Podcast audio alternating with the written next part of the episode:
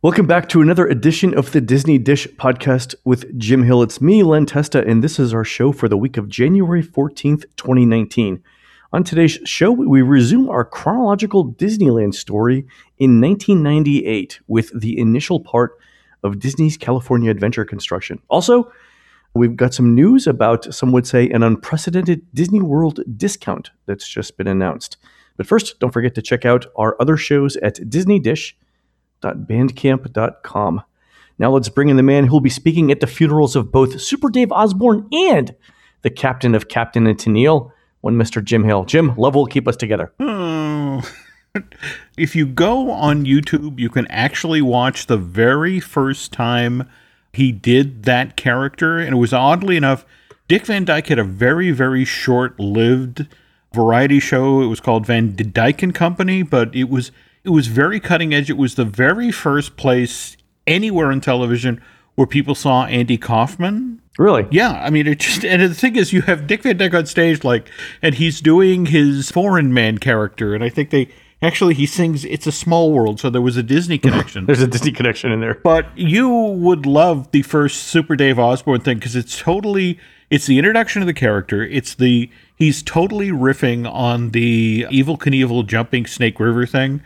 And, yep. and you see Super Dave in costume. He's walking up a ramp. He's interviewed by his longtime sportscaster companion.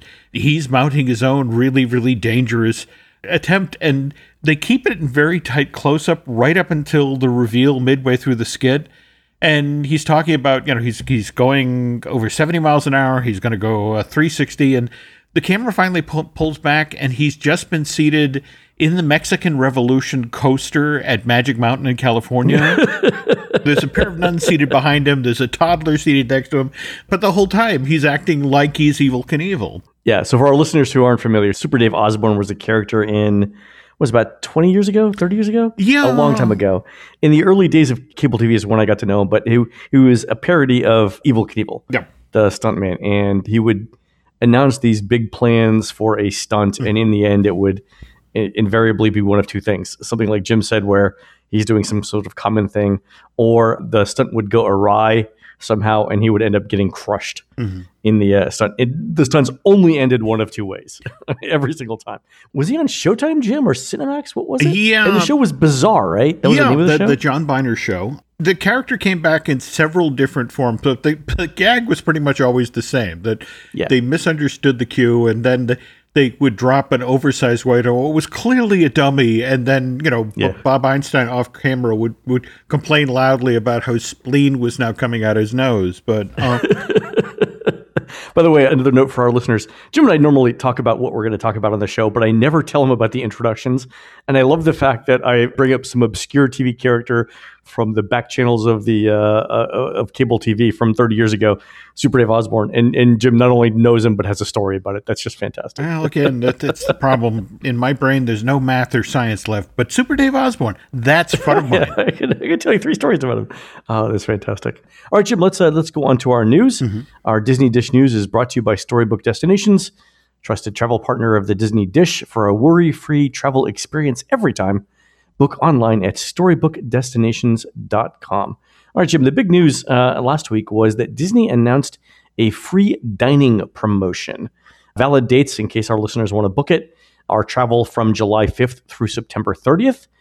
Most nights, you have to check in between those two dates, and you have to book your uh, stay between now and February 10th. A couple of other things. If you're staying at a deluxe uh, or a deluxe villa hotel, uh, you'll get the Disney dining plan for free. If you're at a moderate or a value resort, you'll get the quick service dining plan for free. Of course, you can always pay to upgrade the dining plan. Here are some interesting other uh, caveats, though. For this version of the dining, dining plan, you must have a minimum four day theme park purchase and you must stay at least four nights as well. And your tickets have to include the Park Hopper or Park Hopper Plus option. Jim, I know that I'm going on and on here about the details, but there are also some exclusions. Uh, you can't book a campsite. You can't book a three bedroom villa. You cannot also stay at the cabins at Copper Creek or Wilderness Lodge or the bungalows at the Polynesian or the Little Mermaid standard rooms or Port Orleans French Quarter or All Star movies. I'm exhausted just reading this.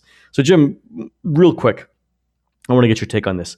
This is the earliest by about three and a half months that Disney has ever announced a free dining offer. What do you make of that? Well, first of all, look at the dates, Len. It's July 5th. It's summer. Yep.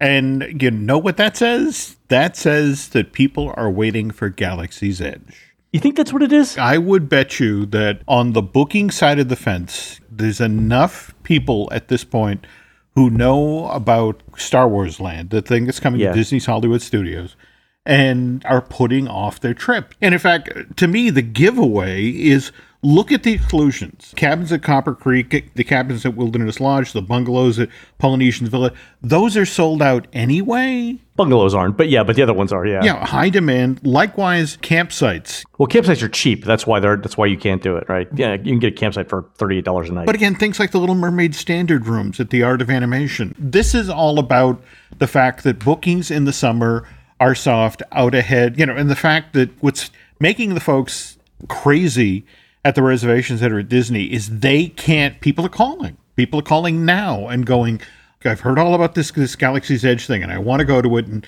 when can I book? And it's like, we don't have an opening date yet. Fall.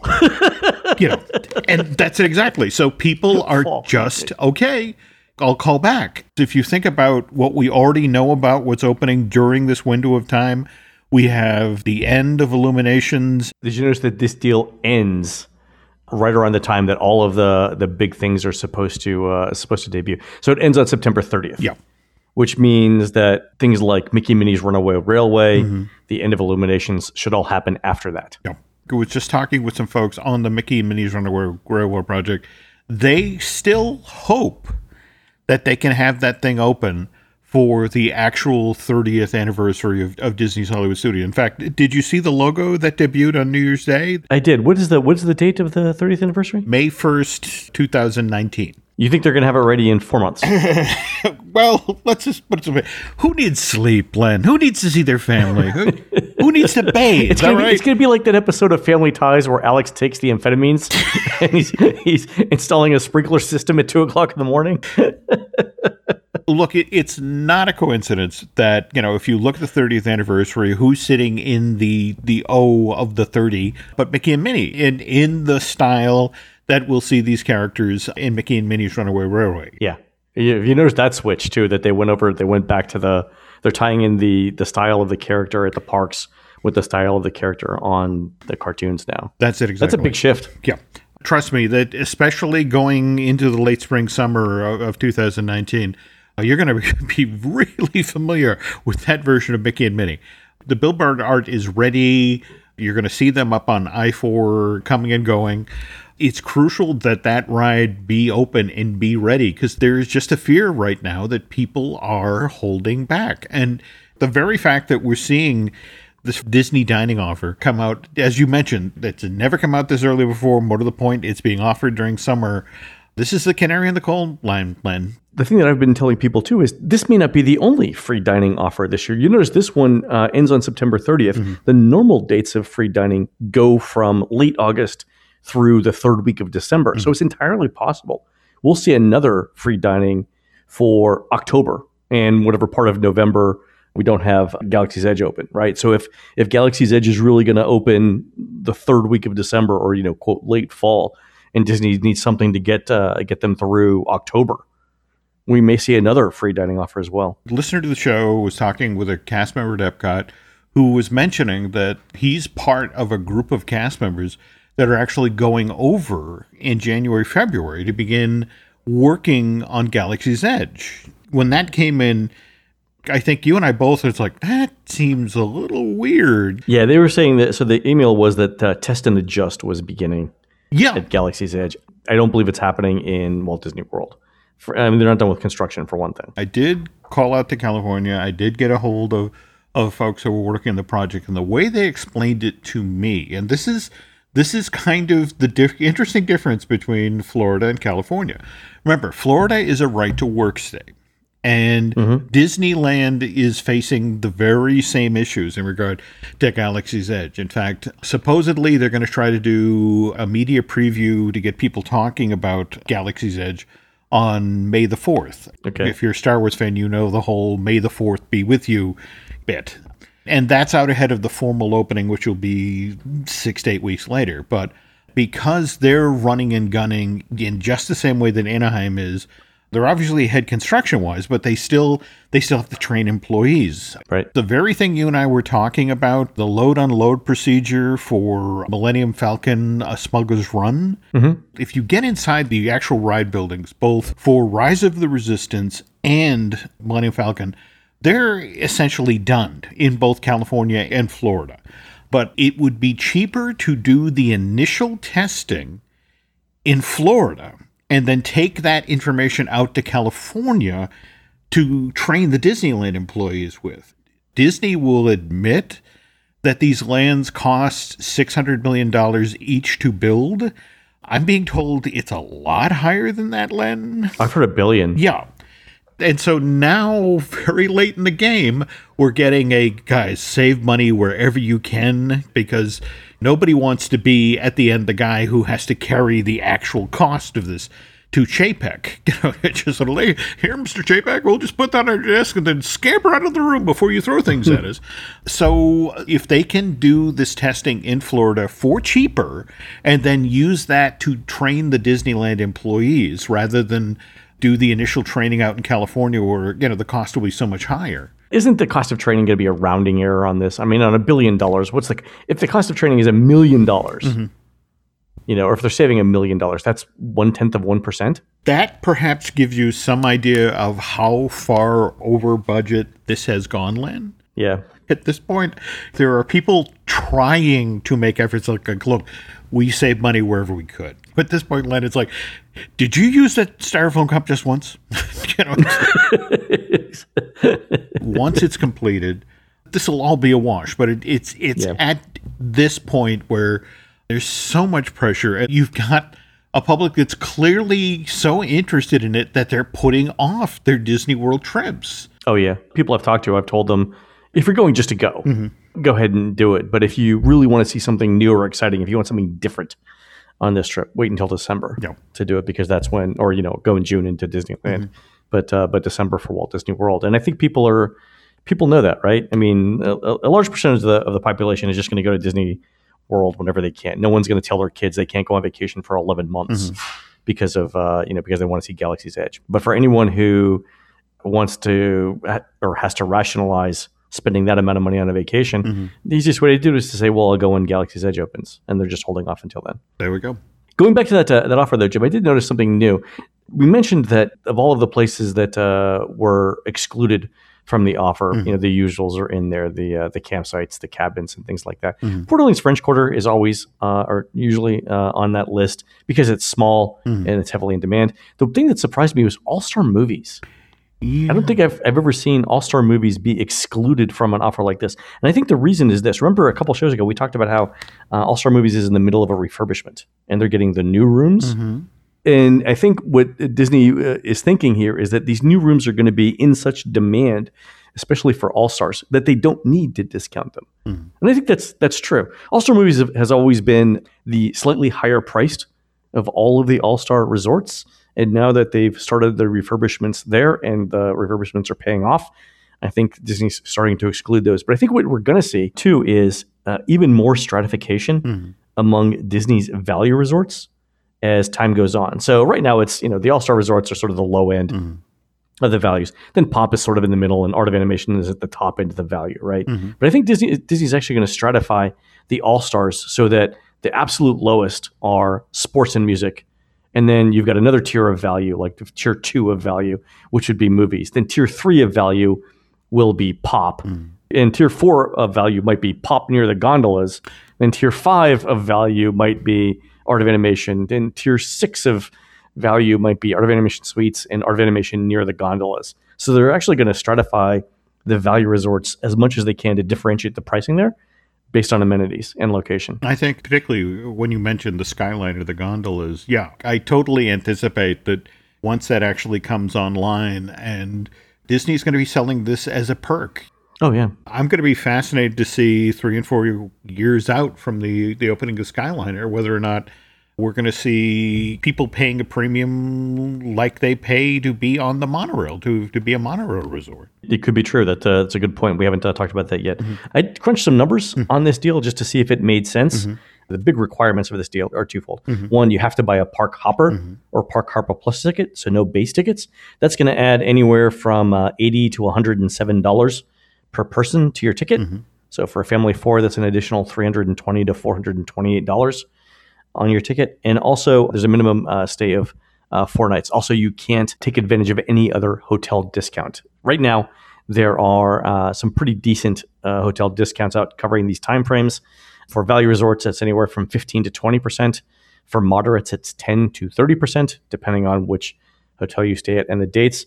If you actually look at those numbers, I think the number of people who would benefit from this dining plan is relatively small because mm-hmm. again you're you're paying it anywhere from uh, 320 to 428 dollars more per ticket or for the for the tickets right so that's somewhere between what 80 and over 100 dollars a day in food right there plus you can't get a, a hotel discount which 20% off of uh, 120 dollars a night is 24 dollars mm-hmm. per night so you know you're looking at about 100 150 ish a night uh, at the top end in, in discounts. Now, granted, you can't feed four people for $150 a day in Disney World, mm-hmm. but you've you've got to really do the math here. I think, especially if you're staying at a value resort, to see whether it makes sense for you. The other thing, when you look at the time frame, we're talking what July 5th to September 30th, right? That's the height of the heat of summer in Orlando. The, the thing that kind of makes me crazy about free dining is the way it's structured. You are compelled to get the most value out of the free dining. You are always overeating at every meal, no matter where you go, because again, it's like, you know, I paid for this in advance, and it's just sort of like we're going to enjoy it. Yes, we're going to eat this food. Yeah, yeah. So now you step outside in the super heat and humidity of summer in Orlando, and it's like, do you remember the Alfredo's restaurant? At- oh yeah. Well, you mentioned the July thing. I actually did the statistics on this. Mm-hmm. So attendance has actually been down each of the last two July and August, mm-hmm. as you're looking at our crowd calendar numbers. Yeah. So back in 2016, on our scale from one to 10, mm-hmm. we rated July as roughly an eight and August as a seven and a half on our scale. Mm. That's 2016. In 2017, it dropped from eight to 6.6 mm-hmm. in both July and August. And then last year, 2018, it was 5.6 and 4 mm-hmm. for August. So to put four in perspective, that's basically a November, not an August. And I think I went back and looked at the temperatures. So Orlando is averaging mm-hmm. the last couple of years. The average temperature throughout the day in Orlando is 82 degrees with 80% humidity, mm-hmm. and it gets up to around uh, 92 or 93 degrees for a high. Mm-hmm. 92 or 93 three degrees for a high plus 80% humidity gives you a heat index of somewhere between 120 and 130 degrees. So that's what it feels like in Orlando. And I think that that has something to do with it. That's not going to change. There's, there's no, no, getting no. around Galaxy's Edge. There's no there's no Galaxy's Edge explanation for global warming. No. Right? The weird thing is that people who love the free dining, this will get their attention, no doubt. And yeah. whether or not it's enough to convince them to do this, to, to go to Orlando in, in at the height of summer. Anyway, we'll keep an eye on this. I expect to see other uh, other deals uh, coming out mm-hmm. soon. Jim, why don't we take a quick break and we'll come back with our chronological Disneyland discussion.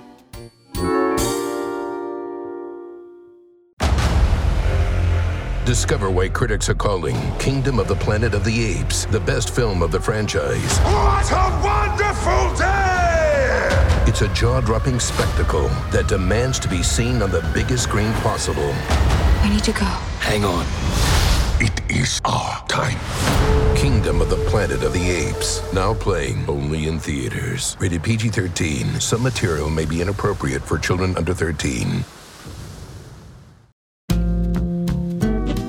All right, James, we left off many months ago our discussion of chronological Disneyland history, mm-hmm. roughly around 1998. And If I recall correctly, we were approaching the beginning of construction for Disney California Adventure.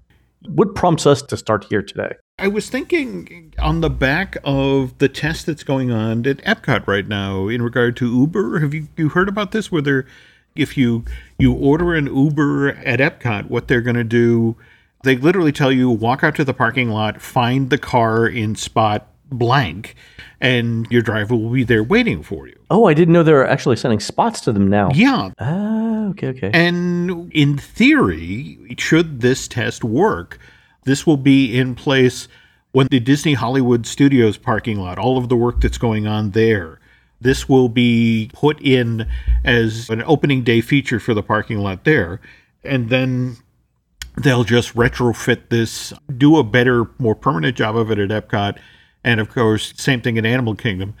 Uh, obviously, the challenge is it's going to be a, an entirely different thing for the Magic Kingdom. But for me, it's intriguing to watch Disney sort of like Uber is not going away and our guests seem to really want this. So let's figure out a way to accommodate it. And more to the point, let's make it easier for them to find the cars because the other the issue frankly they're addressing here is yeah you don't want uh, you don't want families wandering around the parking lot no that's it exactly and you also don't want the uber drivers trying to get to the, the very front of the park and sneaking into handicap or the cab stands or that sort yeah. of thing so given the parking lot is very very front of mind of what the walt disney company is up to i thought it might be fun to sort of circle back onto what Disneyland faced when it was they decided we're not going to do WestCOT, but we are in fact going to do a second gate. We've talked about the shred in 1995 in Colorado where they settled on the Disney's Adventure theme and how much of that was on the back of picking pieces of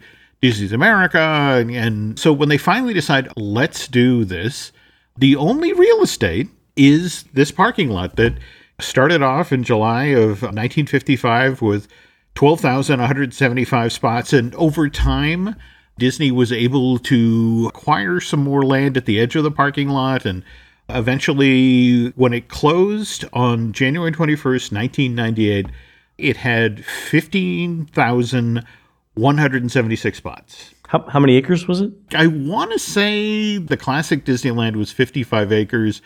The parking lot, I want to say, was 85 acres. Wow, really? Yeah. And they got some of that real estate back because, for example, Richfield, who was one of the original sponsors of Disneyland, one of the perks of Richfield was that because they came on board as the sponsor of the Earth Beneath Us attraction at mm-hmm. Disneyland, mm-hmm. they got to have a gas station right at Disneyland. Wow, that's a deal. But, but here's the thing when that gas station closed in the 1970s, they did what you always did when you closed a gas station back in the 1970s.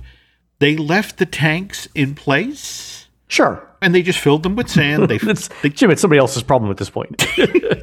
so they flattened the building. They filled the tanks with sand. Now we jump ahead to just last year. And remember, Disney is getting ready to put that four diamond hotel in. And they've already closed the Rainforest Cafe. They've closed Earl of Sandwich. They've closed. Yep. Uh, they paid a premium to close these early. There we go. And so they start digging.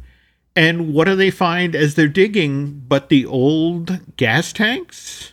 Filled with sand. If they find all of the soil that around these gas tanks, evidently the tanks, because they went in quickly, because of course everything that was built in Disneyland went in quickly, leaked. Huh. This is kind of one of the undiscussed parts of why that hotel suddenly slowed down and why Disney, hey, let's tap the brakes. I mean, it wasn't just losing that $267 million tax break. It was that suddenly there was at least part of the expansion area that was a Superfund site.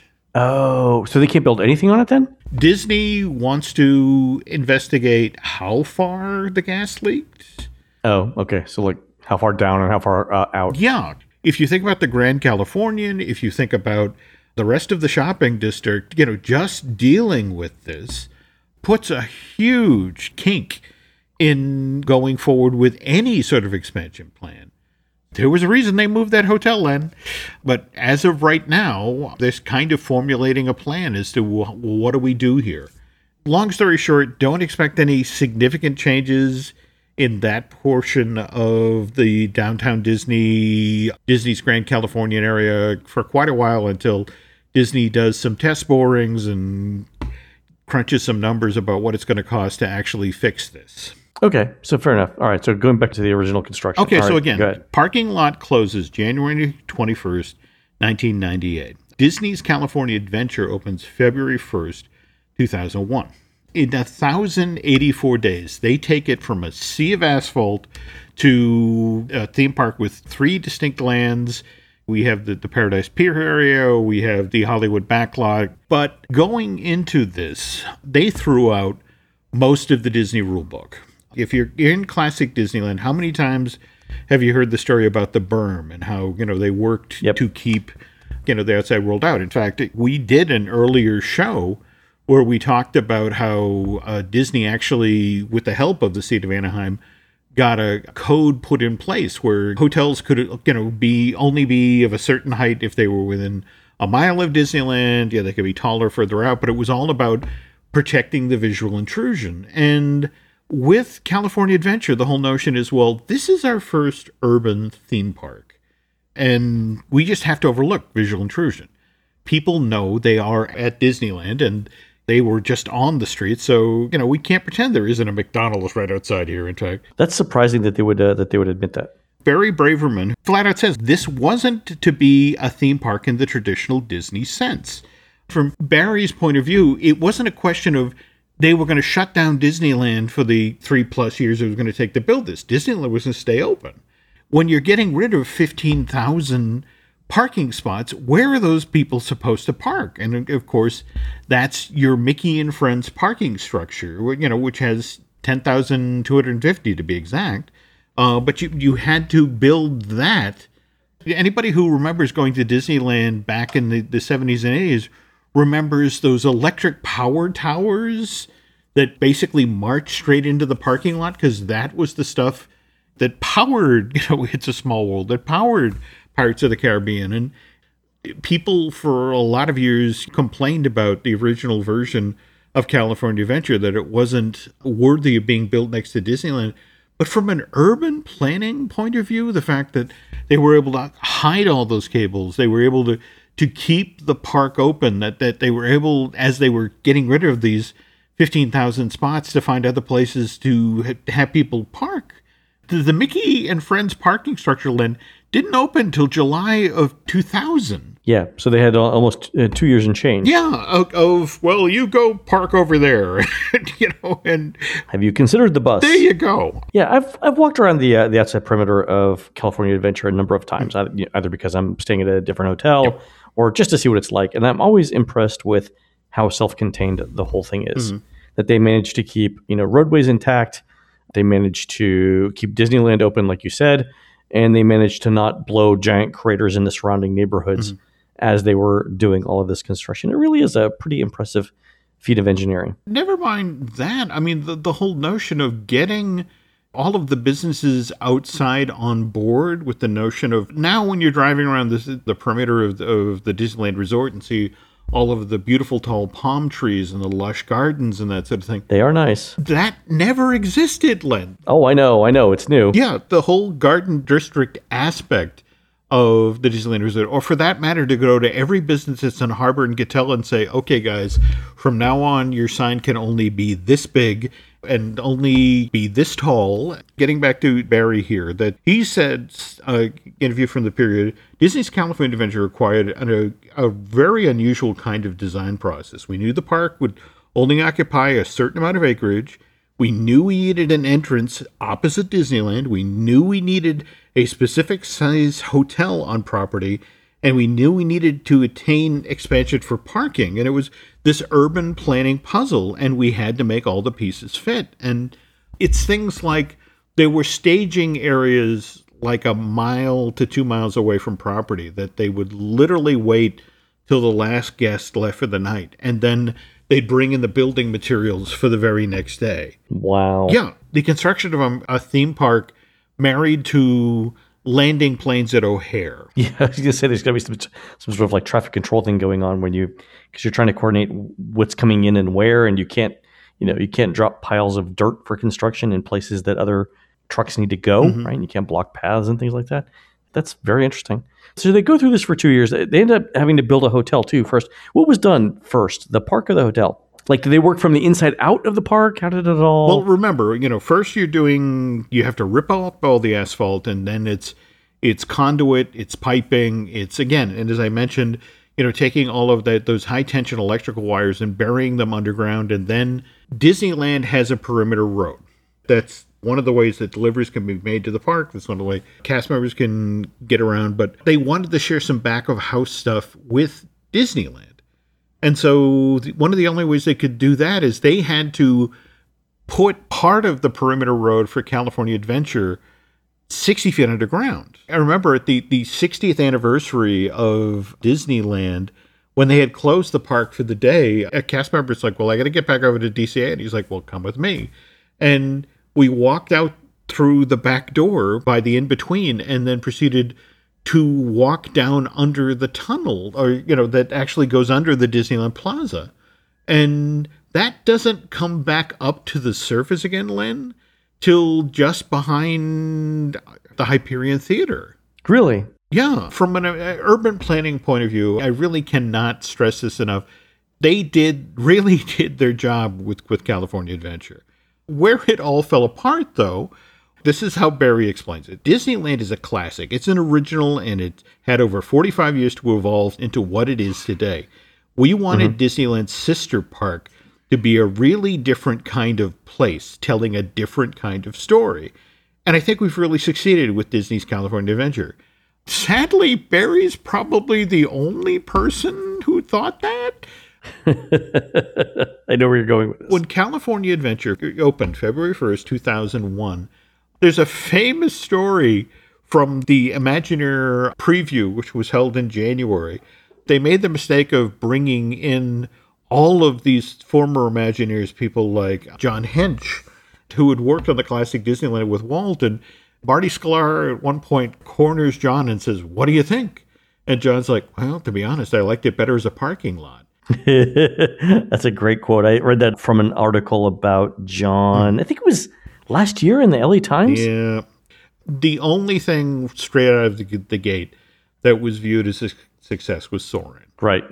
In the hotel, right? In the Grand Californian was. Well, yeah. Nice the, the, the, don't get me wrong. The, the Grand Californian worked basically from day one, and right. the gentleman who designed Wilderness Lodge also did Grand Californian, and and did a superb job. In fact, I'm blanking his name, but that architect Paul Dominick, I want to say his name was. His first job, Len, was working mm-hmm. in the Disneyland parking lot. He parked cars. So he, he, here he is in the middle of this monstrous construction site. And it's like, oh, dear Lord, my life has come full circle. I'm back in this parking lot. It is uh, Peter Dominick, by the way. Good, uh, good Peter Dominick. There we go. And downtown Disney basically worked. Yeah, for what it is, it's not bad. Where it fell apart was the park itself. That even in the one true success, and you know, Marty Sklar, I remember I got to interview him opening day at like six o'clock in the morning. And so, if you were going to change one thing about this park, what would you change? And he thought for a second. He said, "A third theater for Soarin'. We really underestimated the popularity there. We should have had a third theater." And so, look at Epcot. you know, fight. Yeah, but they eventually added a third too as well. But yeah, I mean, I, I think Ward Kimball very famously when they showed him the model, he was like, "God, it looks like Six Flags over Disneyland."